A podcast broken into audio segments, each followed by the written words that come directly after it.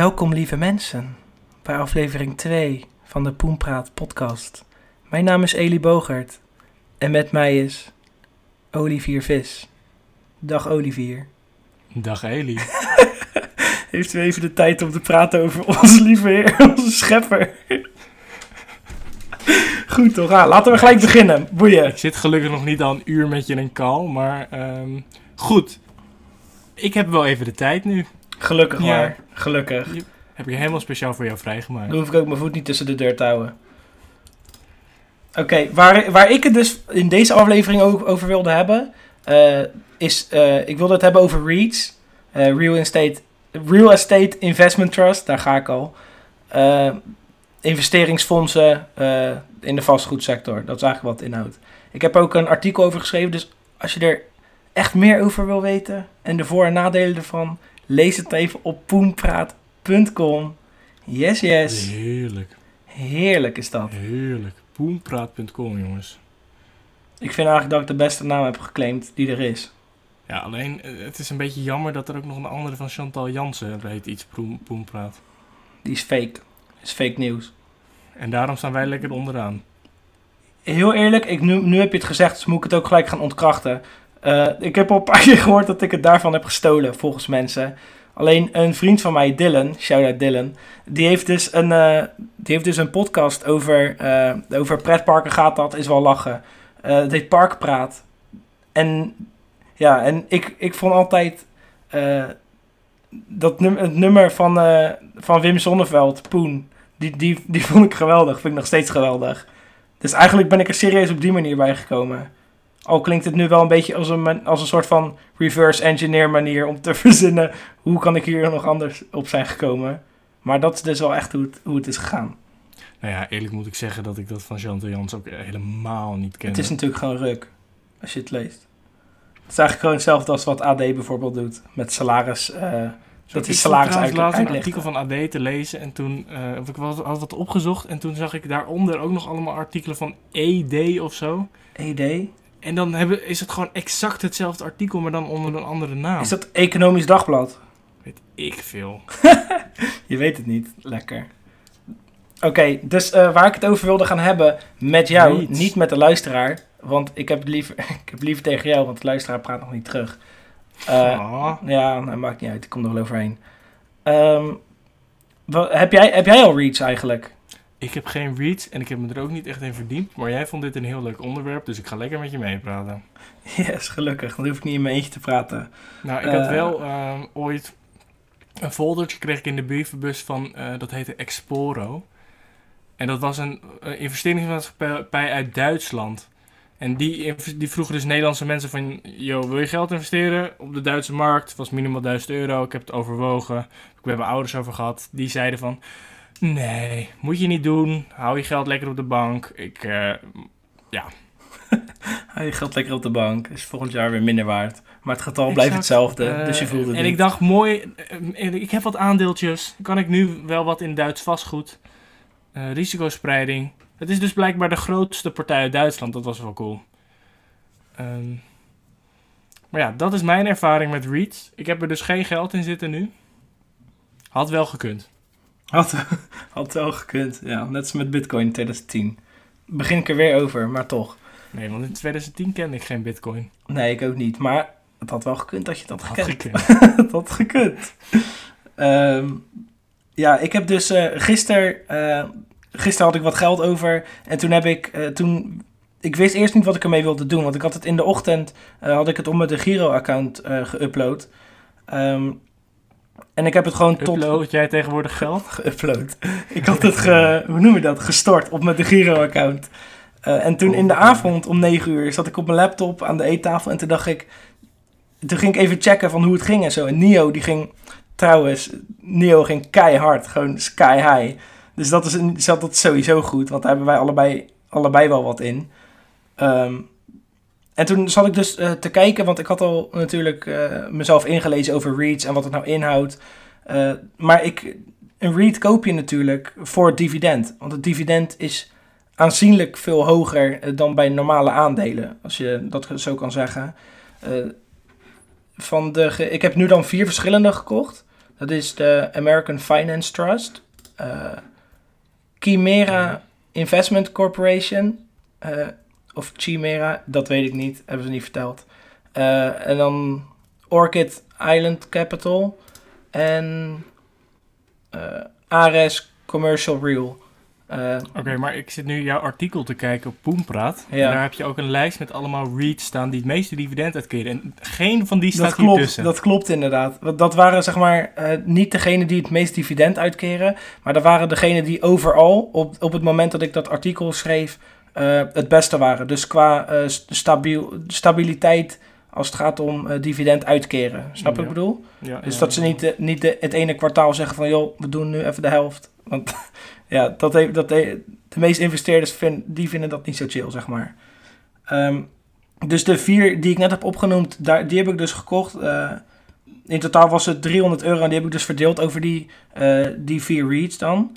Ehm, en ze, volgens mij is het gemiddelde is ongeveer 14% dividend. Dus dat zou, dat zou inhouden dat je...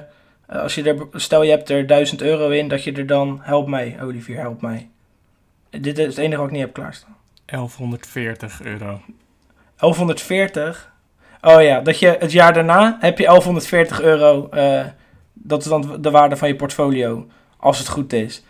Maar het ding is natuurlijk, met, met deze hele crisis, de huizenmarkt is gewoon enorm ingestort. En ik heb er, de huizenmarkt is, nou, nou niet de huizenmarkt, de, hoe heet dat? Qua huur betalen. En ik denk dat dat er heel erg mee te maken heeft. Want als je kijkt naar de REITs die ik heb gekocht, en eigenlijk bijna alle REITs, eh, die zijn gewoon gaan instorten, de waarde van het aandeel. Rond eh, tussen 2 en tussen 2 maart en 3 april is bijvoorbeeld het aandeel wat ik nu heb, eh, het Chimera Investment Corporation, is 60% gedaald, het aandeel, hè, de waarde van het aandeel. Ja. Dus ik denk dat het gewoon weer omhoog gaat kruipen. En ik denk als ik nu eh, een hele hoop eh REITs ga kopen, die nu natuurlijk allemaal super laag zijn in, in waarde, dat ik daar uiteindelijk qua, qua waarde van het aandeel een stuk van ga profiteren en in dividend. Maar dan heb je natuurlijk wel een hele hoop nodig. Maar procentueel is het natuurlijk heel erg chill. maar het 14%. voornamelijk om dividend. Ja, om, vo- voornamelijk om dividend. Alleen nu is het natuurlijk in deze tijd is het mooi meegenomen. Omdat, ja, ik, ik verwacht het zelf. Ik weet niet echt of dat er een logische reden achter is. Maar ik denk dat, die, dat het allemaal wel weer terug gaat klimmen, zeg maar. De aandelen, de REITs in ieder geval, de waarde daarvan. Eh, dus ja, dat is eigenlijk de reden dat ik die dingen heb gekocht. En omdat ze heel erg stabiel, de laatste tijd ook, eh, tijdens de crisis, ehm, hun dividend gewoon netjes uitkeren. Kijk, maar voor het beeld van de mensen eh, die luisteren en ook voor mijn beeld. Volgens mij is het met REIT zo dat het is eigenlijk een gezamenlijk vastgoedproject. Dus jij koopt met meerdere mensen samen die dat aandeel bezitten. koop jij eigenlijk een groot gebouw en daar zitten allemaal mensen die huur betalen in. Eh, en het dividend wat je uitgekeerd krijgt is een percentage van die huur, lijkt me. Eh, ja, een soort van. Het is het, eh, de, meeste, de meeste REITs, zeg maar, die, die komen van, van bedrijven die al, dat waren dan al grote investeringsbedrijven in de vastgoedbranche. Alleen wanneer ze dan public gaan, dus wanneer ze op de markt gaan en mensen gaan hun aandelen kopen, dan kunnen ze natuurlijk een hele hoop meer kopen. En ze, REITs die zijn zeg maar wettelijk verplicht, in ieder geval in Amerika volgens mij, om 90% eh, van hun eh, belastbaar inkomen uit te keren aan eh, investeerders in de vorm van dividend. Eh, en wat, wat de meeste mensen dan denken als ik het eh, over REITs heb met ze, eh, dan denken ze van, oh, wow, dan houden ze zelf maar 10%. Alleen dat is dus niet waar, want ze zetten, de, het zijn altijd de kleine lettertjes waar je naar moet kijken. En dat is in dit geval dat ze zeggen 90% van het belastbaar inkomen. Dus dat zou, ik zei het net ook al, voordat we gingen opnemen tegen jou, Olivier. Eh, ze zouden eigenlijk allemaal in Lamborghinis en Ferraris kunnen rijden als ze willen. En dat op de zaak zetten. En dan daarna, da- wat er daarna nog over is van hun geld, eh, dat is het belastbaar inkomen. En daarover moeten zij 90, minimaal 90% uitkeren aan ons. Ja, dus het is wat ze overhouden na uitgaven ook. Ja, ja. En dat is waar je heel goed op moet letten, inderdaad. En eh, en hoe stabiel ze zijn met dividend uitkeren. Want sommigen die schommelen nog wel eens. En die wil je natuurlijk niet hebben. Want uiteindelijk, je doet het natuurlijk voor het dividend. Uh, maar stel een, ja, een bepaald. Stel ze stoppen ermee of wat dan ook. Of ze gaan failliet op de een of andere manier. Dan ben je natuurlijk gewoon de waarde van je aandelen ook kwijt. Dus het is sowieso goed als je uh, gaat kijken om REITs te kopen. Hoe uh, stabiel ze zijn. Als het gaat om dividend en de procenten ervan die ze uitkeren. Uh, hoe ze omgaan met crisissen bijvoorbeeld. Ja, daar zou je op moeten letten. Kijk, en natuurlijk is het weer zo met REITs is, is hetzelfde. Het is niet even snel geld verdienen, maar het is gewoon weer een lange termijn ja. investering. Ja, dat sowieso. Ja, is, ja, ik doe het in ieder geval allemaal voor de lange termijn. Je zou kunnen zeggen met gemiddeld 14% dividend. Je hoeft niet per se op lange termijn te doen. Maar ja, ik, ik zou eerlijk gezegd denken als je snel geld wil verdienen, ja, zou je beter drugsdealer kunnen worden, eerlijk gezegd, dan dat je op de aandelenmarkt aan de slag gaat. Ja, ja, ja, ja, ja. Eens. Um, niet dat ik daar ooit ervaring mee heb gehad. Ik ook niet. Ik denk dat je er wel sneller geld mee verdient dan een jaar lang op je dividend wachten. Ja, absoluut. Uh, of dat je 60 jaar, of uh, hoe heet het? Dat je 40 jaar lang gewoon op je, op je uh, totdat je het verkoopt. Het is allemaal op zich best saai en niet zo spicy, die aandelen. En ook REITs dan natuurlijk. Um, maar het is uiteindelijk wel gewoon geld verdienen. Ja. Ja, het is eigenlijk gewoon natuurlijk een soort van je vrijheid claimen, zou ik eigenlijk bijna zeggen, voor later. Dus wat er, wat er de komende 20 jaar voor mij gebeurt, uh, met mij en met mijn bedrijf bijvoorbeeld, uh, daar, dat is wel belangrijk, zeg maar. Omdat ik in die tijd er nog geld in blijf stoppen in mijn investeringen. In de vorm van aandelen nu, uh, tot nu toe alleen. Uh, maar daarna zou het iets minder uit moeten maken als er iets misgaat. Of als ik een keer gewoon... Uh, ja, stel, ik rij een auto in de park die ik zelf heb gekocht. Dat ik dat dan bijvoorbeeld kan betalen. uit bijvoorbeeld dividend. Of dat ik dividend op zou kunnen nemen als ik een keer een maand zonder geld zit. Bijvoorbeeld. Ja, ja ik denk altijd gewoon worst case scenario, eerlijk gezegd. De, de vrijheid die je krijgt door het geld wat je verdient hiermee. Ja, plus je kan alles uitrekenen.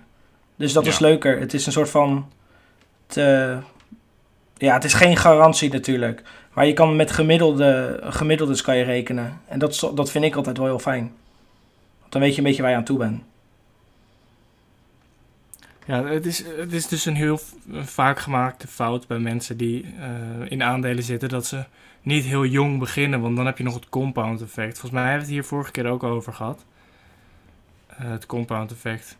Weet ik niet of we het daarover hebben gehad. Of verwar ik dat met de eerste aflevering die we niet goed hebben opgenomen? ik denk dat dat het is. Heel eerlijk nou, gezegd. Um, het is dus, het compound effect is eigenlijk een soort sneeuwbaleffect. En dat betekent dat alle dividend dat jij zou krijgen uh, uit je aandelen, die, dat je die weer herinvesteert. En dat die aandelen weer datzelfde percentage, of dat, dat dividend dat je weer er opnieuw instopt, uh, dat dat weer dus hetzelfde percentage oplevert als je vorige uh, aandelen allemaal. Dus stel jij hebt aandelen uh, die je 7% per jaar opleveren. Dan heb je die 7% na dat jaar, dat stop je weer erin. En dan krijg je op die uh, 100% van je aandelen krijg je weer 7%. Maar dan krijg je op de 7% krijg je ook weer 7%. Ja.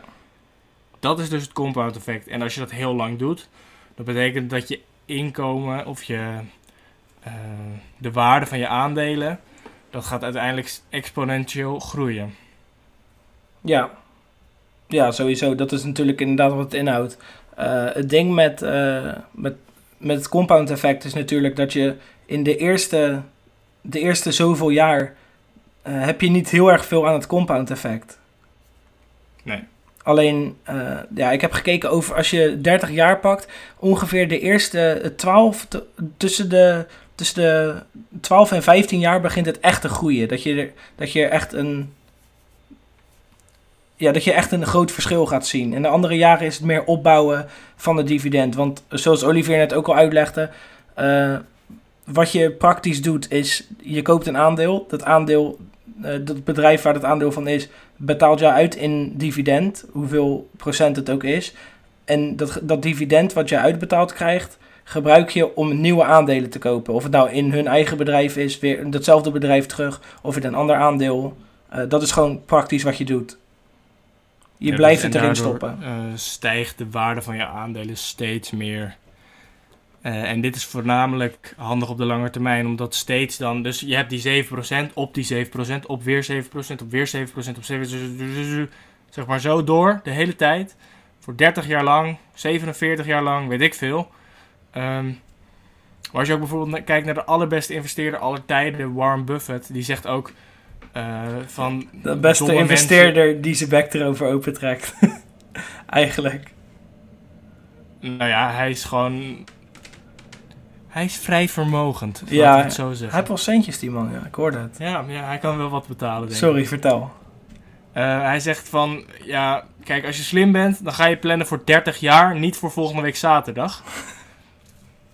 Ehm, ja. En dat houdt dus eigenlijk in dat hij heeft ook iets van 95% van al zijn welvaart na 65 opgebouwd. Dacht Ja. ik. Ja, dat klopt, het- ja. Het is steeds de jaren. ehm, volgens, mij 7, ik, volgens mij was hij met 47 nog maar 500 miljoen waard of zo. Eh, toen 1 miljard uiteindelijk ergens in de 50.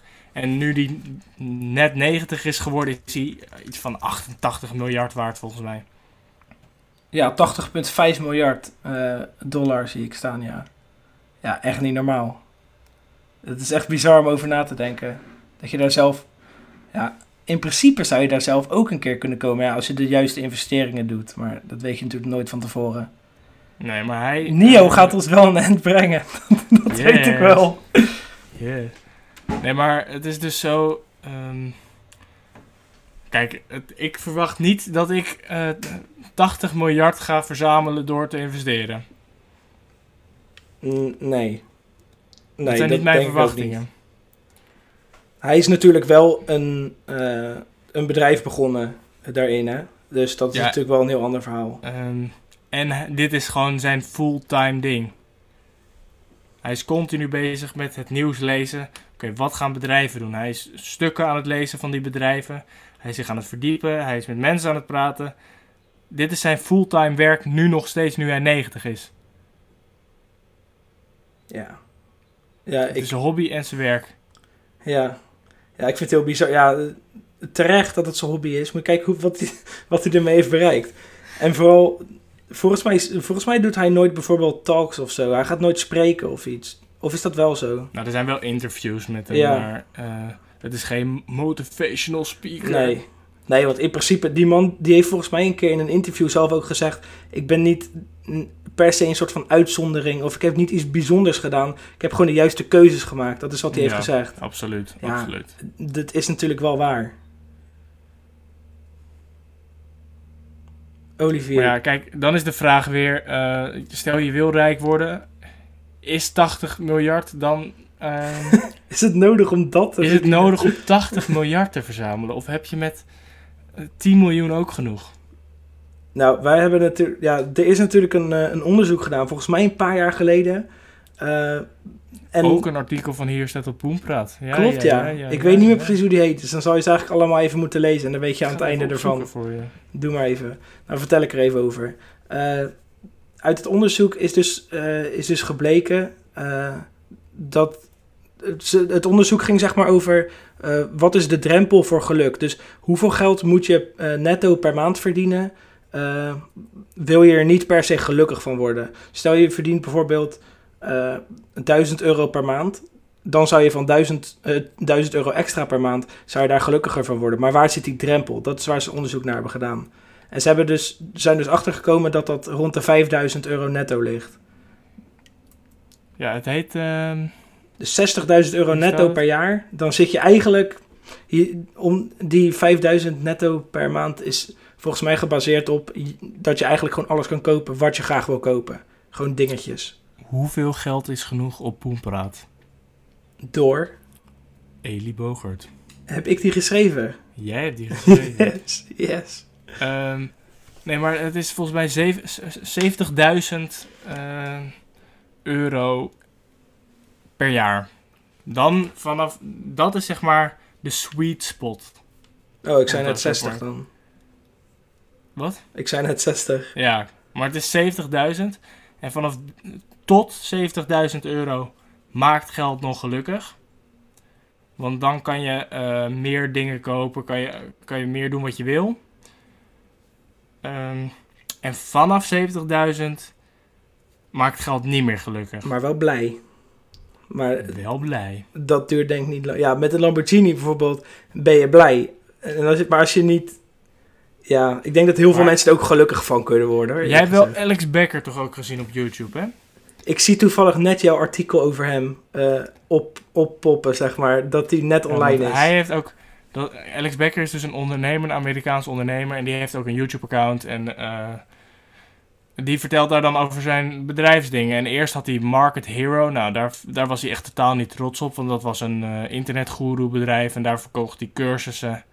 Eh, maar uiteindelijk zag hij in dat dit hem niet maakte tot wie hij wilde zijn. Die, eh, al die volgers op social media en dansen in een advertentie om een, mensen een cursus te verkopen. Daar was hij gewoon En niet een trots Lamborghini op. op de achtergrond moeten hebben En hij had- in je Hij garage. had inderdaad een groot huis, een Lamborghini, eh, zwembad. Maar hij merkte, oké, maakt dit mij gelukkig of houdt het me alleen maar terug? En uiteindelijk zei hij van, ja, oké, deze auto is maar gewoon een auto. Hij is wel vijf ton, maar het is maar gewoon een auto. Ja. Hij is volgens mij wel echt het schoolvoorbeeld van maakt geld gelukkig. Want waarschijnlijk wilde je daar ook over gaan vertellen. Maar eh, wat hij uiteindelijk heeft gedaan. Hij kwam tot het besef. En toen heeft hij dat huis verkocht waar hij in woonde. Hij heeft alles verkocht van waarde. En wat hij in eerste instantie had gekocht. eh, om mee te flexen, als je dat zo kan zeggen. En nu woont hij dus, nou volgens mij, die man woont wel aardig. Ook voor meer dan Ja, 5000 het is per maand, steeds- denk ik. Ja, zeven, hij heeft het wel ooit gezegd in een video. 7000 eh, euro of eh, dollar per maand is appartement nog. Maar dat kan hij ook wel leiden eigenlijk. Dat, Vanuit zijn YouTube-inkomen alleen al, volgens mij. Volgens mij ook, ja. Maar als je dus zo, zijn video's bijvoorbeeld kijkt, dan zie je alleen het uitzicht uit zijn eh, appartement. Met bizar veel ramen in zijn huis. En ja, hij zegt ook, ik heb verder niks in dit huis staan. Niks bijzonders. Gewoon een keuken, een badkamer, een slaapkamer en een woonkamer. Maar je moet dus bedenken, hij heeft niet eens een woonkamer, hè? Zijn woonkamer is gewoon een bureau met een computer. Ja, zijn woonkamer is, eh, het is meer woonkamer als in ruimte. Ja, Ja. maar je moet maar... ik zou zo ook wel kunnen leven, House tour op. YouTube is echt ziek. Ik ga die ook nog een keer kijken. Ik heb, nee, ik heb die, heb, nee, die house tour heb ik niet gezien. Maar wel de video's dat hij vertelde van... Jongens, ik heb even een stapje teruggenomen en zo. Die, ja, die video vond ik in eerste instantie heel gaar. Maar er zat natuurlijk wel een... Ik geloofde hem eerst niet. Omdat hij eerst... Eerst was, het, was hij zo van stoer doen en zo met zulke dingen. Maar uiteindelijk eh, was het dus wel echt een keuze van hem. Ja, en ik vind, ik heb echt heel veel respect voor hem. Want ik kan helemaal niet tegen mensen die echt enorm flexen met wat ze hebben. En yeah. Nee, Ook ik heb er ook op- niks mee.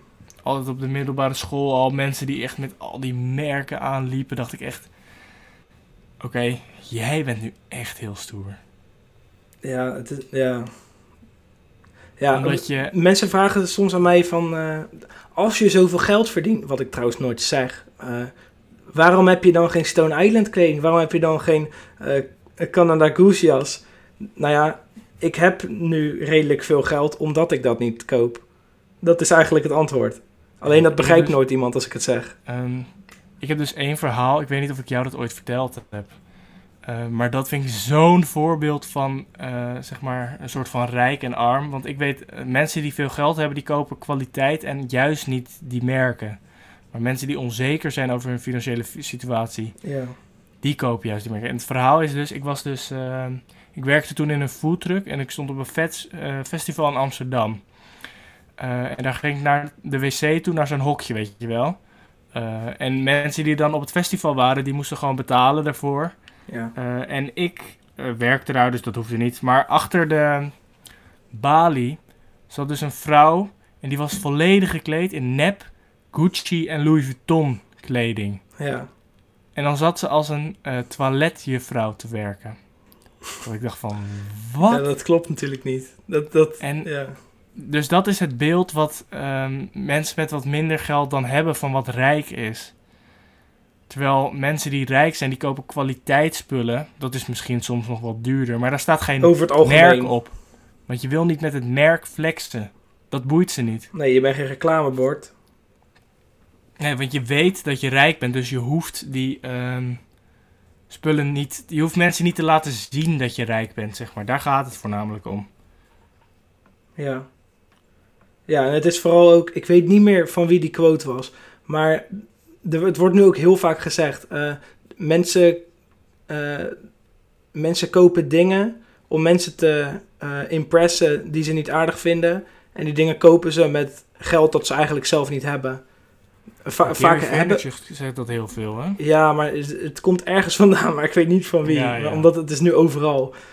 Alleen het ding is natuurlijk, eh, vaak hebben die mensen dat geld wel, alleen eh, dat, dat roepen ze dan ook. Als ik dan bijvoorbeeld tegen iemand zeg, ja, maar ik heb het wel, ik heb het toch gekocht, ik heb toch geen creditcard.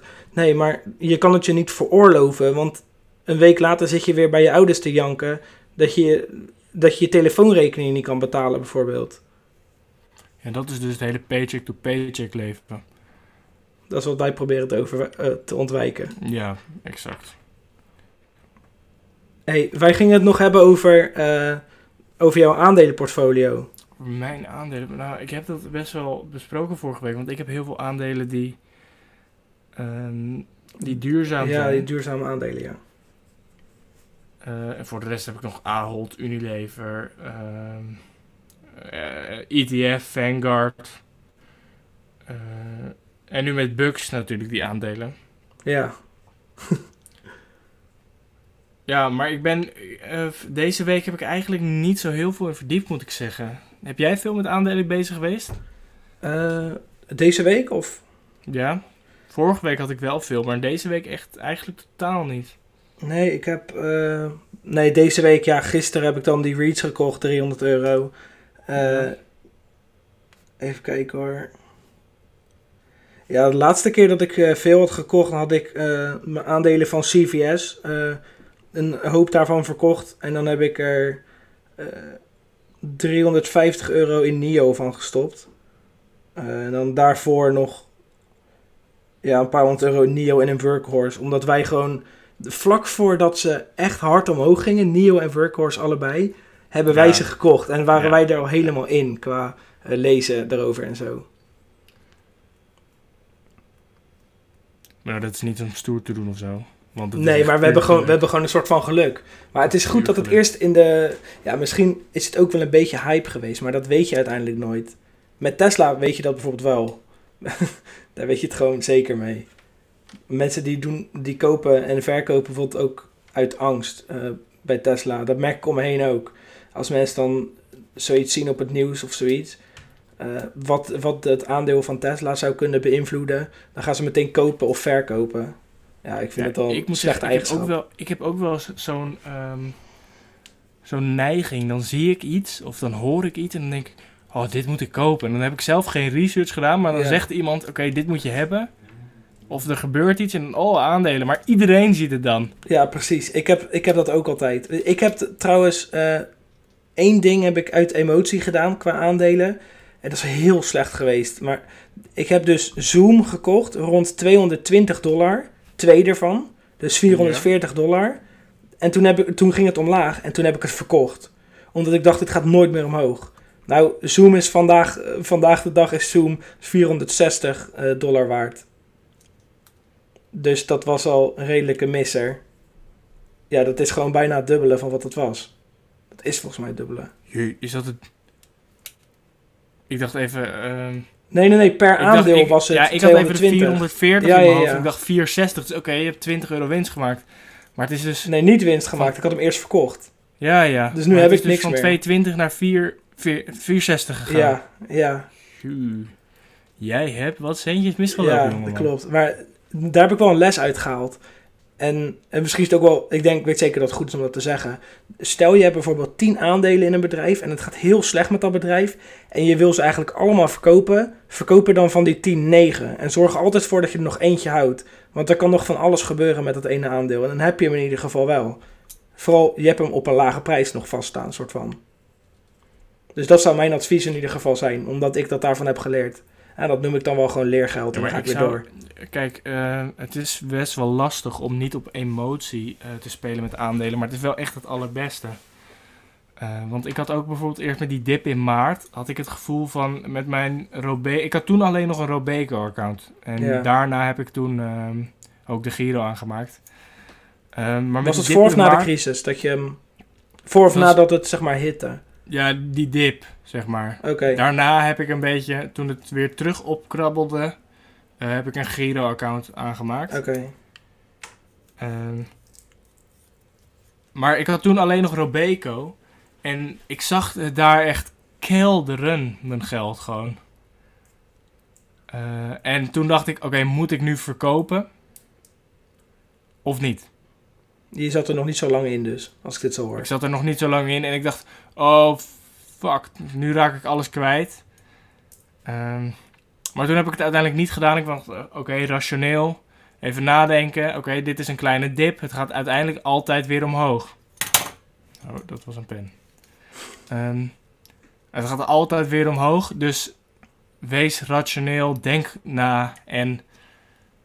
Ja, dus toen ben ik er uiteindelijk ingebleven. Dat is een goede beslissing, want het zit nu weer precies of bijna hetzelfde niveau als het eerst zat. Ja, Ja, maar het ding is natuurlijk, wat we hier ook van hebben geleerd, dat je moet kopen in dips. Alleen het ding is natuurlijk, je weet niet wanneer een dip een dip is. Je weet niet wanneer het weer omhoog gaat. Nee, maar als je, als je ziet dat het een dip is, dan zou je gewoon bij kunnen kopen. Als je gewoon altijd zorgt dat je wel wat cash hebt, niet altijd alles meteen in aandelen. Je hebt het over een dip in de algemene aandelenmarkt, hè? Gewoon de algemene Ja, aandelen. oké. Ja. Want als je het in een bepaald aandeel een dip ziet, dan moet je gaan nadenken, eh, wil ik bijkopen ja of nee? En dat moet je doen afhankelijk van of je er nog vertrouwen in hebt. Kijk, bij één aandeel is het niet... ehm, Vertel. ja. Bij één aandeel kan het gewoon ook zijn dat het bedrijf wat minder lekker gaat. Eh, maar als de hele markt in één keer een dip heeft... ja, dan weet je zeker dat het wel weer omhoog zou gaan. Ja, Nou ja, er is natuurlijk geen garantie op. Maar ik bedoel, de rest gaat allemaal mee. Iedereen die aandelen bezit, gaat dan daarin mee. In die dip, zeg maar. Dus in principe... Ja, het voelt, als ik daaraan denk, dan voelt het wat minder erg aan of zo. Hoe bedoel je? Nou, ik zie dan bijvoorbeeld, oh, het gaat omlaag. Eh, al, mijn aandelen eh, worden nu minder waard. En dan kijk ik op Insta en dan, ik volg al mensen die ook heel veel aandelen, nou, die ook Mhm. aandelen hebben. Ja. En dan zie ik dat zij ook posten in hun story van, het gaat slecht en zo. En dan denk ik van, oké, ja, iedereen heeft het. Eh, Iedereen heeft ik ben, het is niet alleen ik. Ja, snap je? Ik zei het misschien een beetje raar. Maar ik snap wat je bedoelt. Maar dat is het altijd ehm, met aandelen. Ja, sowieso, ja.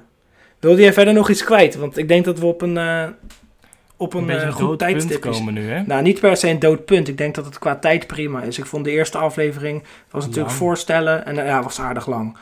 Ja. Die was 45 ehm, minuten geloof ik. Nu hebben we, ik denk 33 minuten, denk ik ongeveer.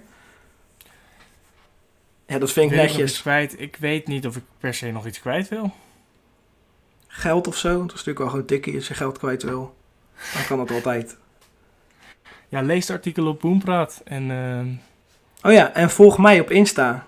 Eli Bogert. ja, en ik heb helemaal geen Insta, dus dat kan niet. Jij hebt geen Insta. En waarom Nee. niet? Dat hoor je in de volgende podcastaflevering. Hey, Lekker. lekker man. En dan gaan we het afsluiten, dames en heren. Dankjewel voor het luisteren en eh, tot de volgende keer. Doei!